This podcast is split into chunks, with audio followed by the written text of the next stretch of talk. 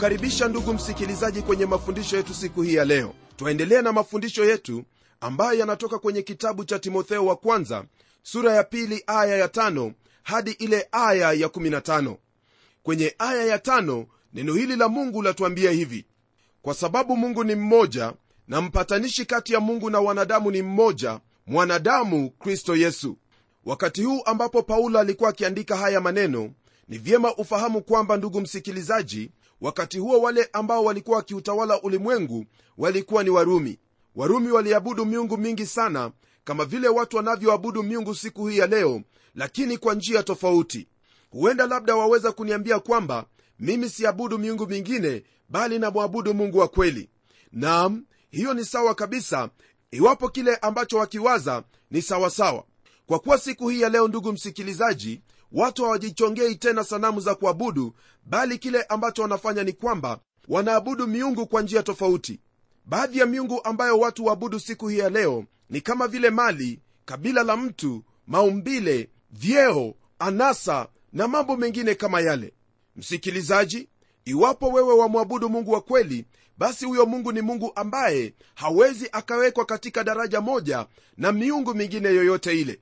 Fahamu hili kwamba lolote ambalo umejitolea kikamilifu ukatoa moyo wako kwa hilo jambo basi fahamu kwamba hilo ndilo ambalo limekuwa ni mungu wako. Naam watu wanaabudu kazi zao wanaabudu vitu vingi kwelikweli kweli, bila ya wao kufahamu kwamba wanaabudu miungu. Ndugu msikilizaji lolote ambalo utaliweka mbele yake mungu au litakalochukua nafasi yake mungu hilo ndilo ambalo limekuwa mungu kwako. Lakini fahamu hili mungu ni mmoja na yeye ndiye muumba wa yote na yeye tu ndiye ambaye anastahili kuabudiwa wala siyo kinginecho chochote kile. Rafiki msikilizaji pamoja na hiyo napenda kukwambia kwamba kuna mpatanishi mmoja kati ya mungu na wanadamu naye siye mwingine bali ni bwana yesu kristo. Unapotazama agano la kale kile ambacho wakipata ni kwamba watu wa israeli walikwenda katika hekalu mahala ambapo kulikwepo na makuhani wengi. Naam wale makuhani ndio ambao walikuwa wapatanishi kati yao na mungu. Lakini katika agano hili katika kizazi hiki chetu hatumhitaji mtu mwingine awe ni mpatanishi kati yetu na mungu bali kuna mmoja ambaye ni mpatanishi naye ni bwana yesu kristo. Msikilizaji mungu alikuwa katika bwana yesu kristo pale msalabani akiupatanisha ulimwengu na yeye mwenyewe. Kwa hivyo iwapo ulikuwa unafikiri kwamba kuna mwingine ambaye iwaweza kukupatanisha na mungu basi umekosea. Ni yesu kristo peke yake ndiye ambaye mungu amemteua na kumchagua awe mpatanishi kati yako na yeye. Rafiki yangu twahitaji mpatanishi twahitaji kuhani nasi tumempata mmoja ambaye ni kuhani mkuu. Katika kitabu cha ayubu kwenye ile sura ya 9 aya ya 33 twampata ayubu akisema hivi hapana mwenye kuamua katikati yetu awezaye kutuwekea mkono sote wawili. Msikilizaji ayubu alikuwa akilia na kuhitaji mtu ambaye atampatanisha yeye na mungu kusudi kuwepo na mawasiliano na maelewano kati yao wawili. Wewe pamoja nami tunampatanishi bwana yesu kristo ambaye tayari amekuja. Yeye alikuja kama mungu ili aweze kutuokoa kwa kuwa yeye ndiye mungu na tena alilipa deni yetu yote ya dhambi na kwa hivyo kutukomboa na kutuokoa maishani mwetu. Ndugu msikilizaji hakuna mwingine yeyote ambaye yuwaweza kukushika mkono wako ambaye yuwaweza kukuelewa kuliko bwana yesu kristo ambaye alikuja kwa kusudi hilo. Nam wakati ambapo unamwendea yeye hawezi akakukataa wala kukutupilia mbali maana kusudi ambalo lilimleta ni kwamba wewe msikilizaji wangu uweze kukumbatiwa na mungu wakati ambapo anakuwakilisha kwake mungu kupitia kwa ule msalaba wa pale kalvari. Ndugu msikilizaji hakuna mpatanishi mwingine kati ya mungu na mwanadamu isipokuwa yesu kristo. Ndiposa katika siku ile ya pentekoste wakati ambapo petro alikuwa akilihubiri neno lake bwana aliwaambia wale watu waziwazi kwamba hakuna jina lingine ambalo mwanadamu amepewa chini ya jua ili aokolewe kwalo ila jina la yesu kristo peke yake. Kwa hivyo ndugu yangu yesu kristo peke yake ndiye ambaye yuaweza kukutendea jambo la ajabu kwa kukuleta wewe uwe katika msimamo ulio sawa na mungu yani kukupatanisha naye mungu iwapo utaamua kumgeukia yeye.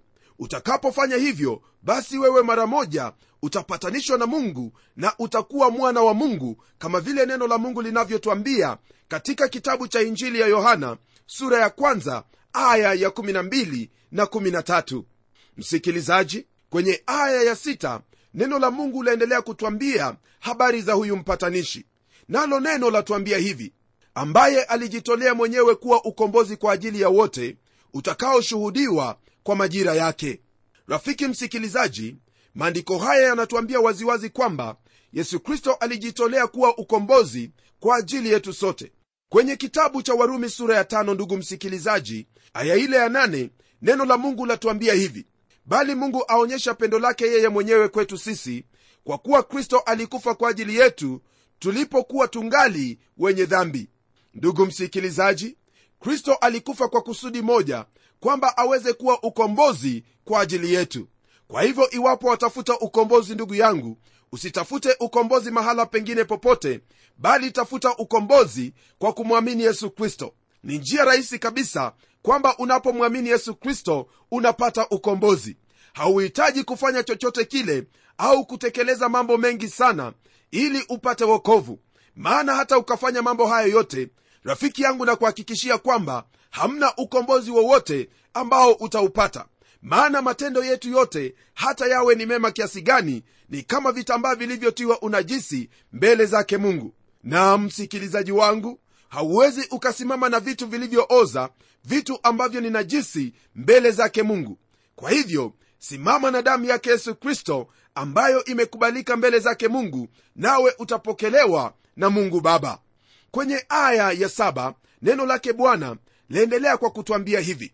Nami kwa ajili ya huo naliwekwa niwe muhubiri na mtume. Nasema kweli sisemi uongo. Mwalimu wa mataifa katika imani na kweli. Kwenye andiko hili ndugu msikilizaji paulo ananena kuhusu habari zake kwamba yeye aliwekwa awe muhubiri na mtume. Alichaguliwa na mungu kwa kusudi hilo. Yeye ni muhubiri ambaye twaweza kusema kwamba yeye ni kama tarumbeta ambayo yanena habari njema habari za ukombozi zilizomo katika kristo yesu mtumishi huyu wa mungu anaendelea kwa kusema kwamba anasema kweli wala hasemi uongo. Nam yaonekana ni jambo geni kabisa kwa paulo kumwambia timotheo maneno kama haya hali timotheo alikuwa ni rafiki wake wa karibu sana. Ni wazo langu kwamba kwa paulo kumwambia timotheo maneno haya anamwambia kwa kusudi moja kusudi timotheo aweze kuhimizika katika moyo wake na kuendelea mbele katika yote ambayo mungu amemwagiza kupitia mtumishi wake paulo. Tena jambo lingine ndugu msikilizaji ambalo paulo anatajia kwenye aya hii ya saba ni kwamba mungu amemchagua awe mwalimu wa mataifa katika imani na kweli. Rafiki yangu hili silo jambo ambalo paulo aliandikia makanisa yale mengine. Nam kwa kuwa wakati wowote ambapo aliwaandikia makanisa aliwaandikia na kuambia kwamba yeye ni mtume wa mataifa. Lakini kwenye aya hii anasema kwamba hakuchaguliwa tu kulihubiri neno lake bwana au injili yake kristo bali yeye ameteuliwa kuwa mwalimu wa mataifa katika imani na kweli. Ndugu msikilizaji paulo alijua kile ambacho alikuwa akifanya nami naamini kwamba mungu atakusaidia wewe ufahamu kile ambacho mungu amekuitia kusudi uweze kukitekeleza hicho kwa ukamilifu jinsi ambavyo paulo alivyofanya katika maisha yake tunapogeukia aya ya nane msikilizaji twaingia katika kipengele kingine ambacho chanena kuhusu wanaume jinsi wanavyofaa kuomba. Neno lake bwana latuambia hivi katika aya ya nane. Basi nataka wanaume wasalishe kila mahali huku wakiinua mikono iliyotakata pasipo hasira wala majadiliano. Ndugu msikilizaji aya hii ambayo tumeisoma sasa hivi ni aya ambayo yaonyesha jinsi ambavyo watu wale wa kitambo walivyokuwa wakiabudu. Kwa wao kuinua mikono yao jambo hilo lilionyesha jinsi ambavyo walikuwa wamejitolea maishani mwao kumuishia bwana na kukaa jinsi ambavyo na kukaa jinsi ambavyo neno lake bwana linavyosema. Msikilizaji isipokuwa katika siku hizi zetu za leo kuna sehemu zingine ambazo ukiinua mkono wako unapoomba watu watakuangalia na kukushangaa. Lakini hili ni jambo ambalo limeandikwa hapa kwenye biblia. Pia unaposoma kwenye agano la kale wapata kwamba watu wa mungu waliomba wakiinua mikono yao na pia kulikwepo na hali zingine kama vile kupiga magoti au kusujudu mbele zake mungu. Kwa hivyo iwapo jambo hili latendeka rafiki yangu na haulipendi fahamu kwamba hilo ndilo ambalo limeandikwa katika biblia. Nami nitakuhimiza ubadili nia yako na ufanye kile ambacho neno la mungu latuagiza kufanya. Hata hivyo kuna jambo ambalo pia paulo ananena mahala hapa kwamba ni lazima yeyote anayenyosha mikono hiyo mikono hiyo iwe imetakata wala kusiwepo na ghadhabu au majadiliano katika moyo huo. Kwa hivyo ndugu yangu unaponyosha mikono yako mbele za mungu ni lazima ujichunguze moyoni mwako kusudi isipatikane kwamba umemwinulia mungu mikono mikono ambayo imejaa ghadhabu mikono iliyo chafu kwa kuwa moyo wako umejaa majadiliano ni lazima ndugu msikilizaji wakati wowote wa, wa kuabudu ufanye kile ambacho una uhakika nalo. Nam ndiposa twamshukuru mungu kwa kuwa twafahamu kwamba yeye ni mwaminifu hata kutusamehe dhambi zetu mradi tunapoungama mbele zake mungu. Kwa hivyo usiogope kuinua mkono wako unapomwabudu mungu. Kilichopo ni kwamba ungama dhambi zako naye ni mwaminifu atakusamehe na kukusafisha kutokana na udhalimu wote jambo lingine ambalo latajwa mahali pale ni majadiliano. Nam hakuna haja ya kwenda mbele zake mungu huku ukiwa na hali ambayo ni ya kutatanisha moyoni mwako. Ndiposa neno lake bwana latuambia hivi katika sura ya 11 ya hiki kitabu cha webrania aya ya 6 lakini pasipo imani haiwezekani kumpendeza. Kwa maana mtu amwendeaye mungu lazima aamini kwamba yeye yuko na kwamba huwapa dhawabu wale wamtafutao rafiki yangu tunapokwenda kwake mungu katika maombi ni lazima twende kwa imani. Na huenda kwa kukosekana kwa imani mioyoni mwa watu imesababisha mikutano ya maombi kuwa ni mikutano ambayo ni watu haba sana ambao huenda. Msikilizaji nenda kwake mungu kwa imani nawe utamwabudu mungu kwa moyo ulio huru kwa kuwa lile ambalo walifanya si kwa sababu ya matendo yako bali kwa sababu ya imani ulio nayo katika kristo yesu tunapogeukia aya ya tisa ndugu msikilizaji twaingia kwenye kipengele kingine ambacho chanena jinsi ambavyo mwanamke au wanawake wanavyofaa kuabudu. Neno lake bwana latuambia hivi katika aya ya tisa.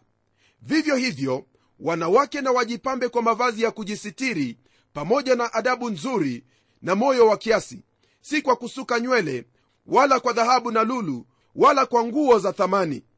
Msikilizaji najua kwamba jambo hili ambalo neno la mungu lanena hapa limezua ubishi mwingi sana miongoni mwa waumini. Lakini lile ambalo napenda kukufahamisha ni kwamba katika siku hizi zetu za leo twaishi nyakati ambazo watu wamechukua jambo hili na kulipeleka pande mbili zilizo tofauti kabisa. Nam kuna wale ambao wanawaruhusu wanawake kuwa katika uongozi na mamlaka katika ibada. Wale ambao wanafuata jambo hili msikilizaji wanao wanawake ambao ni wahubiri na viongozi katika kila tabaka wala hakuna kiwango chochote ambacho mwanamke iwapo iwaweza kutekeleza uongozi ule hawezi kunyimwa nafasi hiyo hata kidogo. Kisha kuna wale wengine ambao hawataki hata kumwona mwanamke amesimama mbele yao au kufanya jambo lolote lile. Hali hizo mbili ndugu msikilizaji zatendeka kwa kuwa watu hawaelewi jinsi ambavyo hali ilivyokuwa wakati wa utawala wa kirumi kile ambacho ningependa kukuwekea msingi ni kwamba mungu aliwatumia wanawake. Katika neno lake bwana twaona jinsi mungu alivyomtumia dibora malkia este ruth na wengineo. Na pia katika historia ya kanisa kuna wengi ambao ni wanawake ambao mungu aliwatumia kwa njia tofauti tofauti. Licha ya hayo ndugu msikilizaji katika ule ulimwengu wa kirumi wanawake walitumiwa katika ibada hizo za kipagani na pia wao ndio waliokuwa na mamlaka katika ibada zile. Katika mji wa korintho kulikwepo na ibada katika hekalu za miungu hiyo ambayo wale wote waliokuwa wakiongoza mle walikuwa ni wanawake. Hao wanawake ndio waliokuwa makuhani katika hekalu hizo. Na jambo ambalo ningependa uelewe ni kwamba wale wanawake walikuwa ni makahaba. Ndiposa katika neno lake bwana twampata paulo akinena habari hizi kwamba ni lazima wanawake wajipambe kwa mavazi ya kujisitiri pamoja na adabu nzuri na moyo wa kiasi. Msikilizaji timotheo alikuwa akiishi mahali ambapo wanawake walijivaa kwa mavazi ya kutojisitiri wala hawakuwa na adabu nzuri. Hiyo ndiyo ilikuwa sababu ya mtume paulo kumwandikia timotheo kusudi awaongoze wale wanawake kanisani waenende sio kama vile wale wanawake wa efeso ambao walikuwa makuhani kwenye zile hekalu bali wawe tofauti na hao wanawake kabisa. Ndiposa kwenye aya ya kumi ndugu msikilizaji neno la bwana latuambia kwamba bali kwa matendo mema kama iwapasavyo wanawake wanaoukiri uchaji wa mungu. Ndugu msikilizaji hilo ndilo himizo lake paulo kwa jinsi ambavyo wanaume pamoja na wanawake wanavyostahili kusali katika maabada. Tazama kwamba paulo anasema kwamba wanawake waombe naam jambo ambalo lajitokeza waziwazi ni kwamba hawaambii jinsi ambavyo wanafaa kuomba katika maabada bali yeye anasisitiza kuhusu utu wa ndani utu ambao hauonekani ambao wakubalika mbele zake mungu. Naamini kwamba wakubaliana nami rafiki yangu kwamba hivyo ndivyo ambavyo yafaa kuwa katika makanisa yetu na kila sehemu ambayo twainua vinywa vyetu ili kuweza kuomba na kuleta dua na sala zetu mbele zake mungu tukiteremka kwenye ile aya ya 11 pamoja na ile aya ya12 neno la mungu laendelea kwa kutwambia hivi. Mwanamke na ajifunze katika utulivu akitii kwa kila namna. Simpi mwanamke ruhusa ya kufundisha wala kumtawala mwanamume bali awe katika utulivu. Ndugu msikilizaji aya hizi hasa zazingatia kuhusu kujifundisha na pia kufundisha mafundisho ya imani. Wakati unaposoma maandiko haya ni lazima ufahamu kwamba wanawake katika siku zile za paulo ndiyo waliokuwa wakiongoza katika zile hekalu ambazo mara nyingi walijitosa katika anasa. Ndiposa paulo anawatahadharisha wanawake hasa katika siku zile kusudi wasije wakasimama mbele ya umma huku wakiwa na mifano ile ambayo ilikuwepo katika hekalu hizo za kipagani. Kwa hivyo ndugu yangu iwapo mwanamke angesimama kufanya jambo lolote ilikuwa ni lazima awe amevalia mavazi ya kujisitiri kusudi mawazo ya wale wanaomwona wasije wakafikiria jinsi ambavyo walivyokuwa wakiabudu katika hekalu za kipagani. Naamini kwamba hilo ni jambo jema ni jambo ambalo pia lafaa kusisitizwa katika siku hizi zetu za leo. Msikilizaji aya ya 13 hadi 15 neno la mungu lamalizia sura hii ya pili kwa kutwambia maneno yafuatayo. Kwa maana adamu ndiye aliyeumbwa kwanza na hawa baadaye wala adamu hakudanganywa ila mwanamke alidanganywa kabisa akaingia katika hali ya kukosa. Walakini ataokolewa kwa uzazi wake kama wakidumu katika imani na upendo na utakaso pamoja na moyo wa kiasi. Msikilizaji wangu hili ambalo paulo analinena mahala hapa ni jambo ambalo wewe pamoja nami twalifahamu. Wakati wowote ambapo mwanamke anamzaa mtoto yeye humleta mtenda dhambi katika ulimwenguni na hilo ndilo ambalo tu yaweza kulileta. Maana kupitia hawa ulimwengu wote uliingia katika dhambi. Lakini usije ukasahau kwamba maria ndiye ambaye alimzaa yesu kristo ambaye ni mwokozi wa ulimwengu. Kwa hivyo mwanamke anaokolewaje? Naam mwanamke anaokolewa kwa uzazi wake kwa kuwa maria alimzaa mwokozi ambaye alikuja kuuokoa ulimwengu. Unaponena lolote kuhusu mwanamke kuleta dhambi ulimwenguni usinene jambo hilo iwapo wewe haujajiandaa kuongeza kwamba ni kupitia mwanamke ndipo ulimwengu waokolewa. Rafiki yangu hakuna mwanamme yeyote ambaye alimleta mwokozi bali ni mwanamke ndiye aliyemleta mwokozi. Kwa kuwa unaposoma neno lake mungu katika kitabu cha mwanzo neno la mungu latuambia jinsi ambavyo mungu ameahidi wokovu kupitia mwanamke. Twapata neno hili katika sura ya tatu aya ya15 ambayo yasema hivi nami nitaweka uadui kati yako na huyo mwanamke na kati ya uzao wako na uzao wake huo utakuponda kichwa na wewe utamponda kisigino. Msikilizaji mungu alimleta huyo ambaye ni uzao wa mwanamke aliyemponda kichwa huyo shetani ambaye alimwingiza mwanamke katika dhambi. Naam hata hivyo kila mmoja awe ni mwanamke au mwanamme ni lazima aokolewe kwa imani katika mwana wa mungu yesu kristo ambaye alikuja kwa sababu hiyo. Msikilizaji haya ambayo tumejifunza ni mambo ya ajabu kweli kweli ni mambo ya kututia moyo na kututia nguvu kusudi tuendelee kumtii mungu kila mmoja wetu kama muumini. Mungu amekupa roho wake kusudi akuwezeshe kutimiza yote ambayo amekufunulia. Nami nitaomba pamoja nawe ili mungu aendelee kukubariki na aendelee kukuinua katika hali zote. Hebu tuombe. Baba katika jina la mwanao yesu kristo na kushukuru kwa kuwa wewe ndiwe mungu na wala hakuna mungu mwingine kama wewe. Tazama siku hii ya leo umenena pamoja nasi mambo ya ajabu mambo ambayo twafaa kuyazingatia katika maisha yetu. Namwombea ndugu yangu msikilizaji kwamba katika maisha yake atazingatia neno hili ambalo tumejifunza siku hii ya leo pamoja na yale yote ambayo utaendelea kumfunulia katika maisha yake. Asante kwa kuwa kwa uweza wa roho mtakatifu atapata nguvu ya kukupendeza katika maisha yake kwa utukufu wa jina lako. Naomba haya katika jina la yesu kristo ambaye ni bwana na mwokozi wetu. Amen. Ndugu msikilizaji wewe ni mbarikiwa kwa kuwa umelisikia neno lake mungu. Neno lake mungu ni hakika tena lina dhawabu kubwa sana kwa wote ambao wamelipokea na kulitenda. Hadi tutakapokutana tena kwenye kipindi kijacho mimi ni mchungaji wako jofre wanjala munialo na neno litaendelea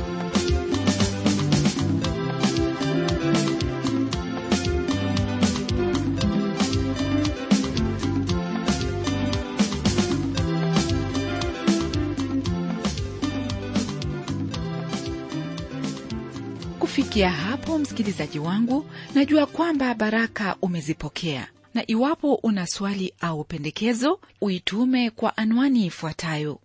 Transworld radio sanduku la posta ni 21514 nairobi.